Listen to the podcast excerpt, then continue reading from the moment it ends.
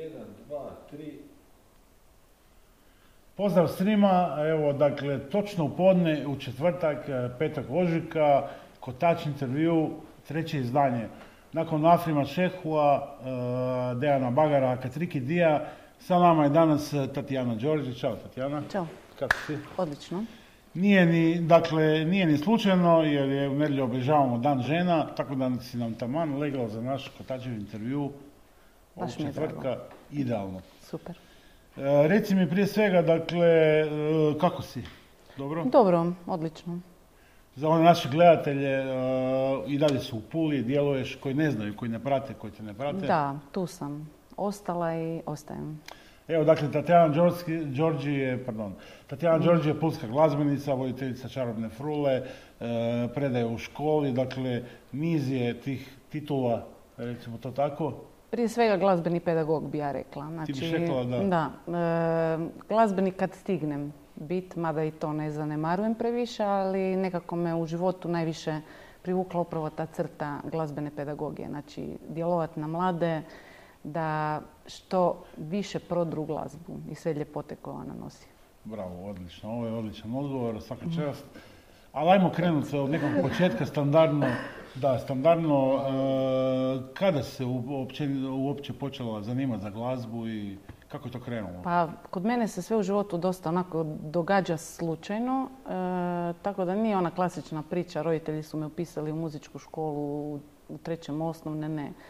Znači, meni e, od uvijek nekako sam volila slušat dobru glazbu, tako da i dan danas slušam manje više slične stilove koje sam već kod dijete voljela. Ovoga, I negdje tek u srednjoj školi se pojavila želja da bi možda mogla e, se i educirati u nekom klasičnom glazbenom smislu.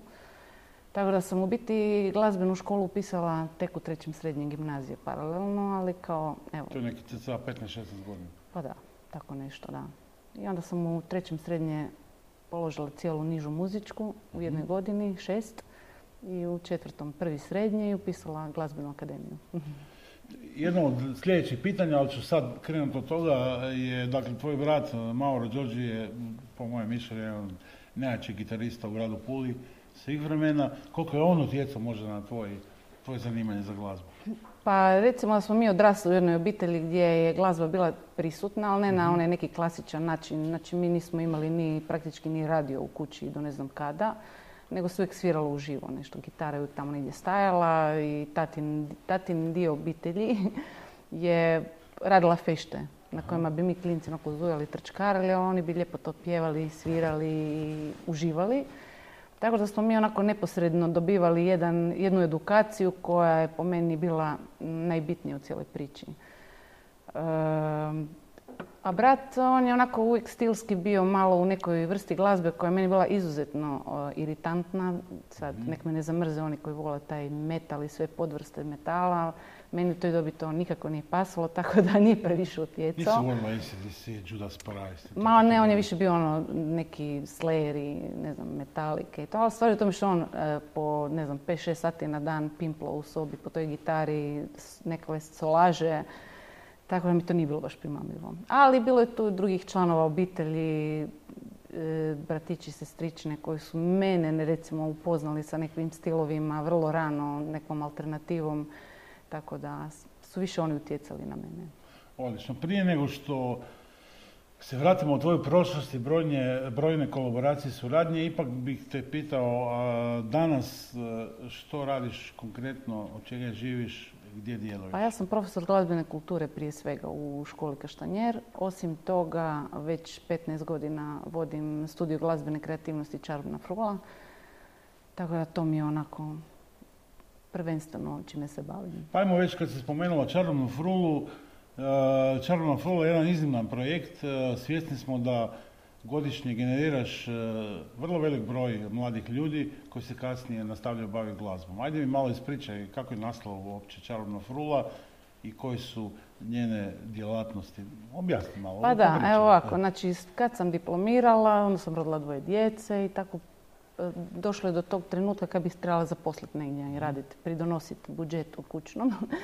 Ali, nažalost, posla u struci baš nije bilo, tako da sam, evo, domislila se, ajde, možda bi mogla davati instrukcije sviranja. tako je to nekako i krenulo, prvo u Malom princu i onda s obzirom da je broj učenika rasao konstantno, onda sam osnovala udrugu Čarobna frula 2005. Mhm. I to je bio početak. Prvo sam sama nekako hendlala sa, ne znam, 30 učenika, onda sam, kad mi, ne znam, dođe klinac, hoće električnu gitaru, ja se kad ne mogu ti to učiti, ali imam mogu brata. I onda sam povukla brata malo unutra da isto radi. Pa je krenulo, pa možda bi neko, on bi bubnjeve, pa imaš koga za bubnjeve, tako da smo proširili na bubnjeve. Ono, uglavnom, kroz tri godine smo počeli funkcionirati kao neka mini škola koja podučava sviranje prvenstveno pop rock, mhm. alternative, nekakve podvrste. E, za gitaru, pjevanje, bas gitaru, klavir i bubnjeve. I dan danas smo, evo, opstali smo, radimo, godišnje prođe i preko 100 učenika i u ovih 15 godina vjerojatno preko tisuću A to je za jedan mali grad ko što je Pula, jedan za mene osobno fascinantna brojka. S obzirom na ovo današnje stanje kulture i generalno stanje, da, ljudi znaju, ljudi znaju što mi radimo. One koje zanima upisati recimo dijete, onda zna je li njihovo dijete primjerenog, ne znam, smjerokaza za ići u neku klasičnu naobrazbu ili je za više nekakav ležerni pristup.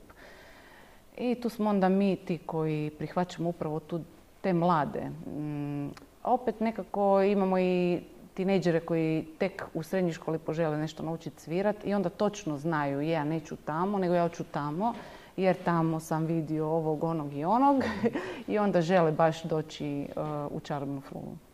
Pa nadovezao bih se dakle na samo to, dakle sljedeće pitanje, uh, mladi danas uh, i scena danas u Puli. Dakle, svjesni smo da mi neki, ko što sam ja stari konci razvio u nekim drugim vremenima, gdje sam uh, jednostavno bio informacije iz nekakvih drugih kanala, a današnji mladi ljudi, recimo uh, ljudi koji su rođeni u ovom ratnom i poratnom mhm. razdoblju, svjestan sam da jednostavno nemaju, nisu imali gdje se educirati o nekakvim starim bendovima, glazbi i tako dalje. Znači, uh, kako danas gledaš na tu situaciju sa mladima u gradu Puli i njihovim interesima, prvenstveno glazbenim? Što pa... najviše utječe na njih? Ha, bitno je u biti, ne znam, evo, kako radim u školi pa vidim da većina te djece stvarno naginje ka nekim cajkama i takvom vrstom glazbe. E, opet imam djecu koja su tinejdžeri pa e, mi i sami govore kako nemaju kamo izaći mhm. e, i u biti u stilu mama mi bi došli isto tamo u Mimozu ali mi je smiješno doći tamo gdje ćeš doći ti recimo, gdje mhm. dolaze tvoji prijatelji, oni poznaju moje prijatelje, onda se ne osjećaju ni tamo ugodno. Znači, jednostavno nemaju kamo otići gdje bi mogli čuti nekakvu vrstu glazbe koja je njima e, draga, gdje bi mogli plesati u neko normalno vrijeme i slično. Znači, mislim da je to najveći problem. A da ima mladih koji imaju svoje bendove, imamo ih mi u sklopu škole, mhm. znači već oformljenih e, sastava koji rade autorsku glazbu, e, stilski, vrlo alternativno, znači širokog razmišljanja o glazbi. Tako da ne gledam na to jako crno, mhm. ali bi voljela da imaju ne znam, nekako mjesto gdje bi se to moglo njegovati, gdje bi mogli malo više utjecati na ovu većinu koja, nažalost, ne zna u nepoznavanju onog što sve postoji, nekako idu, kud idu, svi idem ja. I onda odu i oni Cargo ili di već. Tako, pa da evo definitivno Kotač je jedno od mjesta. Znam, da, zato smo tu. Jedna od osnovnih naših ideja kad smo stavili klub je bila da se mladi imaju gdje razvijati. Prvenstveno mislim na ljude, kreativne ljude koji se bave autorskom glazbom i mi njegujemo taj autorski pristup glazbi. Nemam ništa protiv ničega, međutim, evo, takav je naš stav i definitivno, evo, kad se već spomenula, pozvao bi se u klub Kotač. Tako je. Da se jave i da se participiraju, da surađuju jer imaju mjesto gdje mogu prezentirati. Da, svoje, svoje viđenje. Tako je. I svoj rast u mladosti. Da. Dobro, znaš šta, ovaj, tvoja karijera je dosta bogata, mnogo je bilo suradnji, svega i svačega, ali ajmo krenuti od početka, recimo, uh, saznam sam informaciju da se recimo na svom prvim demo snimcima uskoro surađivala sa Brankom Radićem. Branko Radić, Pate, moj stari prijatelj, trubač, da, jedan jačih trubača grada Pule, isto tako i glazbeni pedagog. On je odličan, evo, ja sam njemu jako, jako zahvalna za mnogo što, a upoznala sam ga sasvim slučajno jer je bio dečko tadašnje moje prijateljice, evo, tako da, jer generacijski nismo baš bili bliski, a, tako da on, osim što mi je pomagao na faksu sa instrukcijama, ovaj, za uzvrat bi dobivao kolače i bio jako sretan, ovoga, pozvao me da surađujemo na tom demu. Tako da tu je bilo i nešto mog autorskog rada, ali većinom njegovih pjesama. Tako da je to bio nekakav prvi naš zajednički rad i bilo mi izuzetno zadovoljstvo u biti kad sam snimala album prije jedno 4-5 godina. Može više, pet, dobro, hvala. Ovoga, što je odlučio tu jednu pjesmu koju smo tada snimili isto da stavimo na album, mhm. tako da smo tu suradnju opet oplemenili u ovim zrelim godinama. Evo, moje sljedeće pitanje se baš nadovezuje na tu tvoju samostalnu karijeru. Ajde nam ukratko reci, dakle, prepričaj sav tvoj samostalni opus, pa ćemo poslije otići na ove nekakve suradnje, kolaboracije koje su nam jako da. zanimljive. Pa nisam I egzotične ja tu i tamo. Da, nekako šta ja znam. Znači, sjećamo se prije nekih točno pet godina izašao je tvoj album za da. Ginger Records. Puno prije toga, znači negdje 99. sam isto mhm. tako imala jedan band e, koji mi onako bio e, dosta alternativnog pristupa. Tad smo bili pod utjecajem bristolske trip-hop scene, tako da smo onako zvučali, htjeli zvučati tako. Međutim, evo, nekako krivo vrijeme se dogodilo, tako da smo uspjeli imati samo dva koncerta, ali evo, sve tada su bili super komentari. To je bio taj prvi autorski nakon novog dema sa Brankom. E, Tatjana Georgi Band, mislim katastrofa. Nismo bili kreativni po tom pitanju i ono, trebalo i naći band jer smo se negdje prijavili, nemam pojma. I tako, katastrofa, ali dobro. Ali muzika je bila puno kreativnija od samog naziva. E, I onda, ne znam, tako te 2014. je tako bilo, 2014. Da, dvije, e, tu me nešto opralo kao neka zima, doma sam imala kompjuter, zvučnu karticu i sa mojom prijateljicom Dragom koja super piše tekstove sam se intenzivnije družila. I onda onako, ajde, napišemo nešto. I onda smo napisali, u biti, prvo sam ja oglazbila jedan njen tekst, to je moj najveći hit mjesec, koji se najviše i vrtio, onako neki gypsy jazzy. E, ali to je bila evo jedna smiješna priča jer nisam išla u to kao ja sam slušam ovakvu muziku i moj album će biti takav. Ne, nego onako ovaj tekst mi pita ovakvu muziku i ono, tako da u tom, na tom CD-u imaš miš-maš od džeza do gypsy džeza do nekih čak pop bih rekla što uopće inače privatno ne ja bih favoriziram. Rekao, ali da, ali evo, on je bio jedno, ne znam, ogledalo tog mog perioda koji nije bio baš nešto je ekstra veseo u tom periodu, tako da mi ta neka obiteljska recimo depresija ponukala da budem kreativna. Eto, tako da. Ali ono, lijepo, lijepo iskustvo. Uglavnom, specifično po tome što sam ja pjesme pisala kući.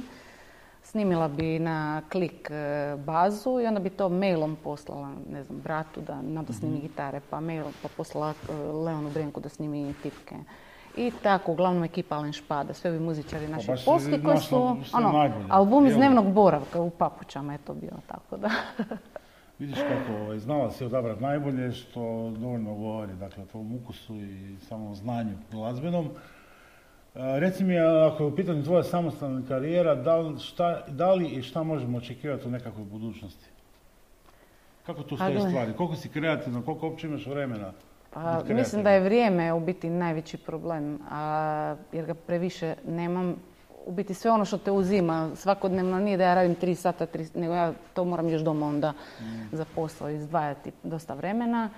Ali hoću, hoću jer mi je to izazov uvijek i to mi je super. Stvarati nešto. Ali čisto za svoj guš, ne za, bez nekih pretenzija da bi to trebalo Dobro, nešto bit ćemo strpljivi i očekivat ćemo dakle tvoje... Hvala.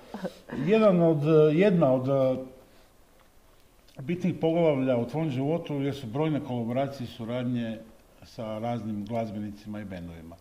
Ono što je nas možda čak i najviše zanima za početak je suradnja s Gustafima. Edi Maražino i Gustafi su legendarna grupa, dakle istarska grupa, ne bih rekao samo istarska, nego puno šire. E, zanima me kad je počela tvoja suradnja s njim i u kojem mm. obimu je bila suradnja? Pa to je tamo... se ne mogu baš svega sjetiti. Da, 94. Pa, to se čak sjećam, i godine. U biti prije Gustafa, e, mi smo ona, ko klinci srednjoškolci odlazili u, ko, u Koko bar koji više ne postoji pa Mm, možemo reklamirati ovoga, na čajeve, kave poslije Mhm. škole i to i onda bi uvijek kako je dobra pjesma bi zapjevali. I onda su nas čuli mene jednu prijateljicu, Alen Vitasović prvo i Livio i kao biste vi došli snimati nama bekove. Tako da tako je u biti krenulo snimanjem back vokala za prvi onaj najprodavaniji Alenov e, album. I kako se to snimalo na Radio Puli, tu se već pročulo neka mala tamo, Ja ne moram više. jedna tako. mala, kanta i tako dalje. I u biti paralelno s tim sam ja voljela onako s gitarom svirati, ne voljela, nego to sam radila. I onda bi me zvali u Rock Cafe i u Monte Sherpente da dođemo svirati pola sata programa, onako samo vokal i gitara. I tu su onda jednom, jednom prilikom došli Edi i čini mi se Čedo da su bili iz Gustafa i ponudili mi ovaj, Edi, tu Čedo suradnju. Da, ponudili mi tu suradnju, ja se ga možemo probati. I jednu godinu dana sam govorila ova mi je zadnja, ova mi je zadnja, neću više, neću više. I onda je nekako, pre, ne znam, preteglo i u drugoj godini mi je bilo čak i super, evo. Jer jednostavno to stilski nije bio moj džir muzike. Koliko god je moj glas, recimo, pasao na takvu vrstu muzike, znači taj country vokal, ali to što sam ja nisam to vrijeme htjela to sebi priznati, nego ono, slušaš doma i dalje, ne znam, PJ Harvija, ovoga, a moraš pjevati brkicu i tako. Ali eto, e, moram reći da mi je to bilo jedno jako, jako veliko iskustvo. Znači, dvije godine, ne znam koliko koncerata, nisam vodila statistiku, ali bilo je i ono po ljeti period da smo svaki dan. Pa vjerujem, tako da je jedno iskustvo ono koje je neprocjenjivo i uz, na koncertima pred ne znam 10.000 ljudi u dvoranama do onih oštarija tours gdje si sa onih pet dok zadnji ne, ne ode doma ti si još na, na bini i tandrlješ nešto do zore. Tako da ono, lijepo iskustvo.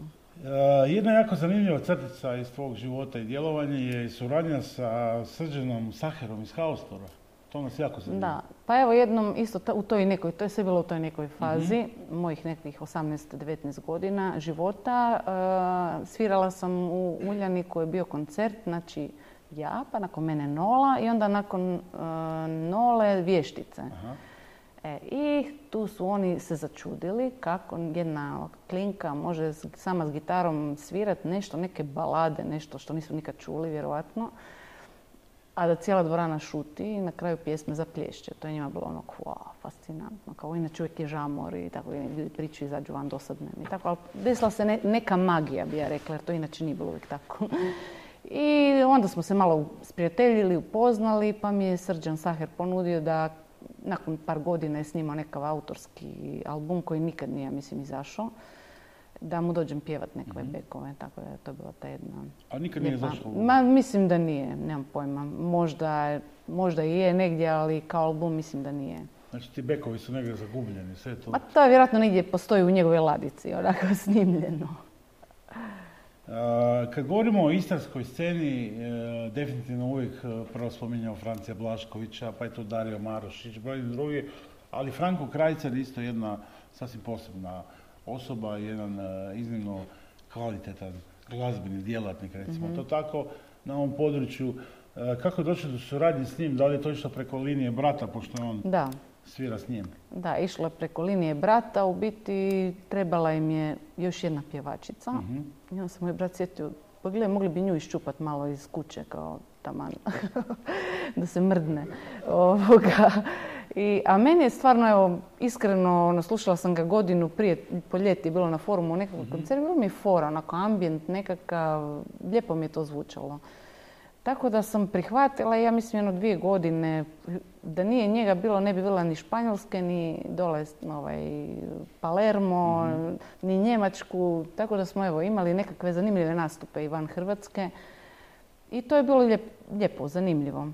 Kasnije je odlučio maknuti pjevačice, ne znam zašto. ali Dobro. Tako da sam dobila To ćemo ono, pitati njega jednom je to izbačena sam iz da. benda. E, Znaš šta, da, još bih ti uputio par kratkih pitanja, nas to vrlo interesira, dakle, rekao sam već da su tvoje suradnje i kolaboracije bile brojne, recimo sedmo čulo, toga? to je bilo isto davnih dana. Oni su bili klinci, onako malo mlađi od mene i još ne sjećam se kako su me kome od njih uopće zvao. Mislim da je čak Mhm. e, Špada Štica, snimatelj možda me povukao jer je to bilo u toj fazi Gustafa, mislim, kad su oni to snimali. Tako da nemam pojma, niti se ne sjećam šta sam tamo snimala ni pjevala, ali na kazeti jesam. Kazeta zavija pa je ne mogu slušati, nemam je ni di slušat. Ali bi bilo zanimljivo to opet čuti svakako. šta je to bilo? A reci mi, a Kojoti? Pa e, s njima sam isto negdje 95. 6. Na, u Oni se sad nedavno opet uh, Da, da, da. Sreli smo se ovo ljeto, opet sviraju, da, super. A znači to je bilo u vrijeme kad njihov pjevač furao sa Severinom?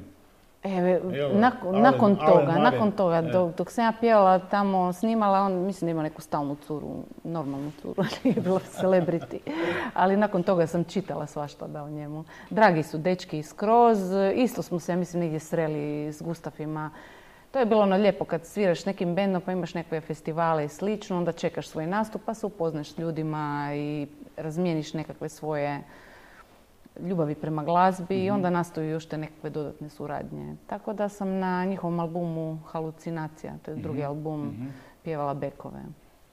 Kojim je radio? Deniken? Da, da. Evo, viš kako da, svaka čast. Da. E, e, još dva pitanja u vezi bendova i kolaboracije. Littles. Znači, ja isto, baš kad smo spremali ovaj intervju s tobom, i ono Littles je pokušao i Đuro mi govori, ono, a to ti je bio ona, pokušavam se sjetiti, ali godine čine svoje, demencija lagana i sve sve skupa. A to mi je ekipa s kojom, smo izlaz, s kojom sam izlazila vani onako u najboljim godinama, znači društvo bi ja tako rekla, koji je svirao glazbu koju sam tada slušala, znači od Pixisa, mm. PJ Harvey, Hiskerdi i slično. I onda mi kažu kao ćeš pijati PJ Harvey s nama, da, naravno. Tako da smo odradili jedan koncert u Mimozi, onako baš sam ga zguštirala. Ovaj. To je bilo super, da.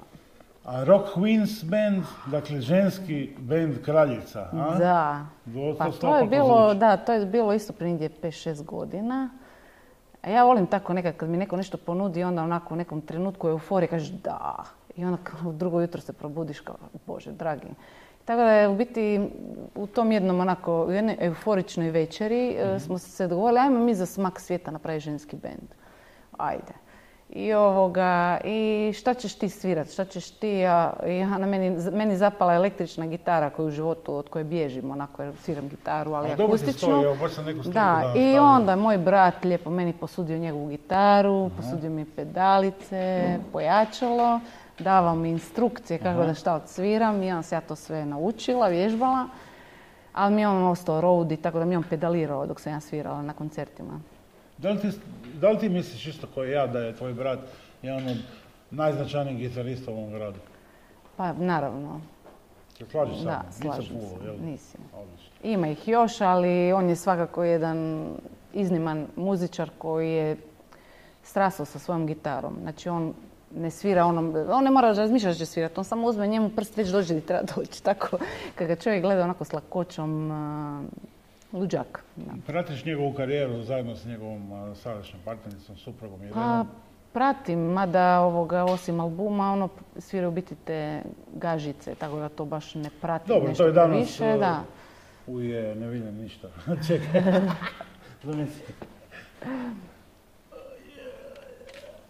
Teško je biti novina, znaš? Aj, joh. To sam ti, da, mislim pitati, to je već budućnost. E, ajmo ovako, e, prošli smo te tvoje kolaboracije, da li je možda nekakva nova na vidiku? Mm, e, sad me pitaš, ne, mislim da ne. A tu i tamo, znaš, nekim onako trabunjaš, e, nešto, mogli bi nešto, mogli bi ovo, ono ali jednostavno... Nije se javio da, nije sad... pisak, ej, ne, ne, ne, ne. Ne, to, ne, ne bi se javio pisak. Šalim se. Uh, Rock Ham Pula je iznimno zanimljiv projekat koji se već nekih koliko godina održava u Čirkolu? Četiri godine. Četiri godine. Da. Ajde nas malo uputi, kako je to projekt, uh, koga je pa, osnovao? To sam ja u biti os, zajedno sa Edijem Ljubićem iz Twin Horna onako, uh-huh. u jednom razgovoru, pa mi nešto tako mogli napraviti. Jedne godine smo probali ovu, u sklopu njihovih Biker Days napraviti gitarijadu, pa to nije nešto slavno prošlo. I onda smo shvatili da to treba odvojiti jednostavno od takvog eventa, napraviti e, nešto odvojeno. I uglavnom, znači traje sedam dana, dolaze nam klinci mladi uglavnom, znači to je ljeto, osmi mjesec, tjedan dan u osmom mjesecu i dođu nam pa iz cijele Europe imamo klince. I mhm. onda radimo, imaju edukacije, znači sviranja, e, dođu sa različitim predznanjem. Neko već ono rastura pa se s njim već ozbiljnije e, mhm. radi na nečemu. Neko nema pojma pa se njemu, s njime radi polako, da, nešto tak, tog tipa. I onda imamo jedno četiri, pet koncerata. Prošle godine smo čak sa grupom malih pjevača nastupali sa Dubiozom u areni na jednoj pjesmi. Tako da je to bilo ono genijalno. Ovoga, a imamo i te samostalne koncerte na forumu. Odlično. možeš nam javiti e, Rock Camp ovogodišnji? Tako je. Rock Camp. Rock Camp, da, Rock Camp Pola uh, održat će se u kolovozu od 6. do 11. kolovoza. Mhm. Prijave su u tijeku, vidi se na našoj web stranici www.rockcampula.com. E, prijavnice, imamo već najave, tako da nećemo imati jako puno mjesta za mhm. nove, tako da jedan jako lijep projekt i ono što je super što oni koji dođu žele doći opet i dođu opet. Znaš da imam djeca, poslo bi sigurno da. Znaš što me zanima? E, kao jedna, dakle, iznimno iskusna E, glazbena djelatnica ovog grada. E, kako vidiš današnje stanje kulture i u gradu i u ovoj državi? Mm, jednostavno, koliko si zadovoljna? Pa ja ću biti ono skroz iskrena i reći da ja puno ne pratim mhm. e, televiziju, niti nekakve radiostanice koje vrte nekakvu glazbu. Ali osjećaš grad, osjećaš ljude, Ja sam okružena, okružena, okružujem se e. ljudima koji me jako hrane i onda nekako ajmo reći da hodam ružičastim naočalama. Jer jednostavno sam po cijele dane okružena super klincima, super ljudima i odraslima, mhm. da niti ne stignem vidjeti niti pratiti previše šta se zbiva, ali ako slučajno pogledam, Nažalost, ono što mogu vidjeti da, da svoju minutažu na televiziji, na radiju dobivaju totalno pogrešni uh, pjevači. Uh, nažalost, a znam da postoji jako puno mladih e, bendova, mladih pjevača, mladih klinaca koji možda nešto miksaju, rade, istražuju jer danas to je jako dostupno svima za koje, nažalost, nikad nećemo čuti, jer ne možemo doprijeti do njih. Znaš šta, ovaj, ja gledam baš toliko televiziju, ali svako toliko ga vrtim po kanalima i stanem na CMC-u, e, da, da. Znaš se, grozi. Ko se danas da. pjeva, snima spotove i pokušava pjevat u Hrvatskoj. Jednostavno, baš se zapitam malo, gdje je nestao taj dobar ukus? Mjerila su se pošemerila i onda je bitno ko ima, ne znam, ljepši nos, e, ko ima koliko plastičnih operacija, ne znam uopće šta je bitno. I uopće nije više bitno niti dobro pjevat. E, skroz te šovove gdje se pjevaju kaveri, uopće se ne potiče rad na autorskoj glazbi. Dođe autorski bend, ljudima je teško platiti 30 kuna ulaznicu e, za podržat nekog ko nešto stvara svoje. Rađe će otići neki kafić gdje svira cover band. Da i nekako su se poljuljala, ne, ne znam. Točno, to nije samo moja teorija, nego i drugih ljudi koji se bave glazbom, je da su, iako nemamo definitivno ništa protiv, ni protiv tribut ili cover bendova, ali mislim da je jedna od esencijalnih stvari za opstanak uh, scene jesu autorski, kreativni, autorski bendovi, kreativni ljudi i naplata ulaza. A to je ono što nažalost u ovom gradu ima, ima sve manje. Nema u principu moram biti iskren, uglavnom u kotaču. Radimo, se držimo toga jer nam je stalo. A sve ovo drugo što gledam, nažalost, nije dobro. Da, da. Ne, nešto se treba pomaknuti. Da će rock and roll scena propast? Neće. Neće? Ma neće, nema šanse. Pitanje publike. Reci. Mhm. Da, da li ste svjesni da, da, da nema čarobne frule, ne bi bilo uopće mladih bendova u Puli? E, da li je, koliko je, da. li si ti, dakle, kao jedna od aktivnih djelatnika i ljudi koji tamo rade, koliko si svjesna da svi ti ljudi koji prošli kroz čarobnu frulu, koliko kad, kasnije participiraju u ovoj autorskoj sceni grada Pule? Pa evo, u 15 godina imamo stvarno jedan veliki broj e, mladih ljudi koji su izašli iz naše udruge, dobili jednu vrstu edukacije i stvorili nešto svoje. Ne samo jedan projekt i više projekata, znači različitih bendova, od Mortal Divinity, od NLV, e, onda niti ne znam ja pola njih kako Mhm. se niti zovu. E, ali jako puno ovoga, mladih je nešto pokrenulo i otišlo dalje, otisnulo se. Nisu čak ni ostali neki u Puli, nego otišli dalje, Zagreb, druge zemlje. Tako da mislim da smo napravili dobar posao i da ga i dalje radimo. E, sad, mi ćemo se i dalje truditi ovoga, što više tu djecu e, usmjeravati da budu kreativni i u tom autorskom dijelu. Znači šta, pošto je to nama u Kotaču iznimno bitno, i radi toga smo prvenstveno i osnovali klub, ja te javno pozivam da sa čarobnom frulom dođeš u Kotač i da napravimo nešto kako Može. treba. Ja ću se odazvat i svi moji će biti jako sretni. Jer mi samo čekamo u biti ono što je meni bitno kad pričam s klincima, e, svirat ćemo tamo gdje, mogu, e, gdje vas mogu dobro zvučiti, a to nažalost, ako hoćeš negdje nastupat, onda ovoga je velika cifra u biti za izdvojiti, e, za dobro zvučit, uzeti dobar razglas i slično. Tako da ovdje, s obzirom da ste vi ovdje jako dobro opremljeni, mi ćemo vam vrlo rado doći kad god nas pozovete i sa svakim novim bendom ovoga, doći obilježiti ovu binu i ovaj vaš prostor. Odlično. Znači, prije nego što te pustim, ali neću te još pustiti, imam još e, dva pitanja. Jedno je vezano, dakle, za, rekla si u samom startu ovog intervjua da imaš dvoje djece, a čujem da su tvoje djeca iznimno glazbeno aktivna. Pa ajde nam malo čisto da čujemo. Pa evo, moja djeca su, evo, ko ovi psići ovdje, odjednom skužili ovoga... Mislim, oni su odrasli uz glazbu i bilo je za očekivati da će u jednom trenutku da će se u jednom trenutku time poželjeti nešto i samostalno ovaj, e, baviti. Znači, prvo čerka, prvo žena. E, prvo ćemo reći kćer, za kćer, iako je sin prije nje, ovoga, stariji je i prije nje napravio što je napravio, a kćer je, evo, uz veliku pomoć njenog tate, snimila, znači, sad prvi singl, Road Ahead, Koliko ima godina? 17. Tek je napunila Prave 17, godine. Elsie, i snimaju i dalje, rade, kreativni su, Ja sam to poslušao, to je jako zanimljivo. To je jako zrelo, da, i da. Istru, ono, Pa evo, to je jedan od njenih talenata. Da li će ona se odlučiti time baviti ili će ipak prevagnuti neke druge ljubavi u životu, to je na njoj, e, pa će vidjeti. Ali mislim da će ostati kreativna, s obzirom da ima mogućnosti snimanja kod tate, ono je to uvijek lakše. A si- tatu nikako da spomenemo, naš dragi, moj dragi prijatelj, stari E, Branko Crnogorčić, ja ga da. zovem Piccolo Montenegrino.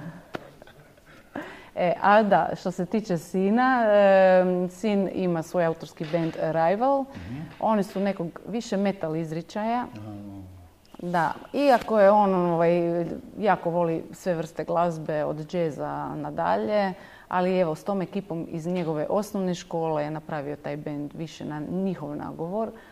Tako da u tom bendu, osim što svira bubanj i pjeva, eto, i oni imaju na, mislim, Bandcampu se može poslušati cijeli album. Već imali su i koncert u Rijeci. U, e, tako da imamo, evo, Rival mogu doći već. Znači, stvarno ona je ona priča o genima, znači i, i tvoji geni i od supruga, od Branka, stvarno su na vašu djecu Bivšeg utjecali. supruga, evo, moram Ok, ti javno, suprug, ali ste ostali frendovi, jel da? Okej.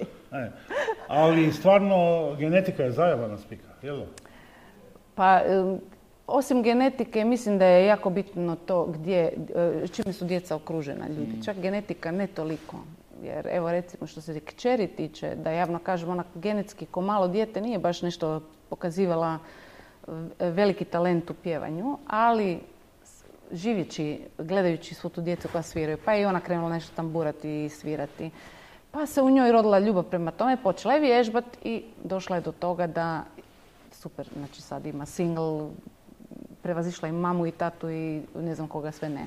Tako da nije, nije uvijek samo talent, nego je stvarno bitno u kojem okruženju ta I djeca rastu. rad, naravno. Da, rad. Yes. A, ali talent je najbitniji. Je, ali nažalost najveći broj djece koji imaju izuzetan talent nekako od malena im je sve to easy, znaš, ja ću to lako, ja ću to lako i na kraju izostane upravo onaj jako ovaj, bitan eh, moment gdje će eh, se nekakav trud i žar pojaviti. Jer kod takve djece se najčešće taj žar prema nečemu ne pojavi nikad. Jer njemu je to lako, onda ode i počne svirati gažu negdje i super. Da. Evo dakle, danas je četvrtak, peti treći, a jedno sasvim prigodno pitanje je vezano dakle, uz 8. mart, odnosno dan žena kojeg obilježavamo u nedjelju, a to je položaj žena na današnjoj hrvatskoj glazbenoj sceni.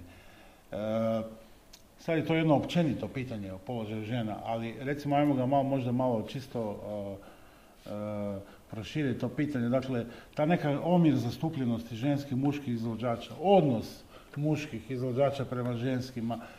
Ma evo, ono ja što bi, da. Da. E, Nemam, opet ću ti ponoviti Mhm. ono što sam rekla, znači stvarno ne pratim previše hrvatsku scenu, ali ono što mi je evo sad zadnje, što me onako baš, e, da kažem, jako razljutilo, pratila sam malo ovu Doru, Doru, iako to stvarno nikad ne pratim, ali evo bila sam doma pa ono usput. Pa onda poslije malo po tim portalima čitam koliko su malu Miju Negovetića razapeli zato što nosi naočale. Mislim, više od toga, znači, A nemam dobro, šta reći. samo dokaz koliko smo Pa zato kažem, društvo. e, takva nam je i scena. Da. Znači, takav je položaj žene. Bitno je kako izgledaš. Uopće nije bitno šta radiš, kako pjevaš, kako se ponašaš. Na, znači, totalno su kriva mjerila. Žena je- mora biti da. izazovna, mora te privući svime, samo ne nekom dobrom autorskom pjesmom. To je to još jedno od tih pitanja, dakle svjesni smo mm, nekakvih e, wannabe pjevačica koje u nedostatku svojeg boljeg glasa i pjesama ističu svoje druge atribute, to su guzice i sisa, neću ih sad uopće spominjati, ali mi smo svjesni da je to štetno za nekakav sam razvoj scene. Ali Da. da li, kako se tome uopće može stati na kraj ili se ne može? Ili Ma mora da se može i ja se nadam da će se tome stati na kraj, ali moraju nekako probati splivati sva ta sil- silna imena e, mladih ljudi e, kojima stvarno nije bitno šta su, odnosno obući će neš, neke štrace na sebe i u tome se osjećati super, ali će stajati iza nekakve pjesme koje su napravili, iznijeti, jer većina, na- nažalost većina, mogu slobodno reći 95% pjevačica ne piše ono što pjevaju. Znači, Da, one pjevaju da. nešto što je neko drugi napisao. Prema tome, već je tu laž. Mm. Kako ti možeš napisati što ću ja pjevat? Mi čitaš misli, razumiješ? I to je ona. Evo, ona će ti zato što je ona lijepa i super pjeva. On može napraviti 15 nota u 3 sekunde i ona je super. Ne. Po meni je ljepše od- otpjevaj jedan falšton. Ostani iza tog falštona i osjetit ću te. Razumiješ? Znači, ali pjevaj ono što si napravio. Super, Tatjana, znaš šta, mi smo ti jako zahvalni na gostovanju u trećem vama intervju. što ste me zvali. Treća sreća, ono što se kaže. A, za sam kraj može jednu poruku za sve nas u kotaču, sve posjetitelje, za sve Pa ljubitelje evo, meni je glazbe. izuzetno drago da ste me pozvali jer o kotaču slušam. Evo, prije svega slušam to najviše od svoje kćeri koja je to onako otkrila kotač i nekakve power tape-ove i slično. Ovoga, a ja znam ekipu koja to drži, znam ih sto godina, onda ste mi jako dragi i jako mi je drago da smo ovoga se evo, opet konektirali i ja sam sigurna da ćemo mi svašta raditi još. Iznimno mi je drago, a, velika ti hvala i Šakica. sretan ti 8. mart. Hvala ti.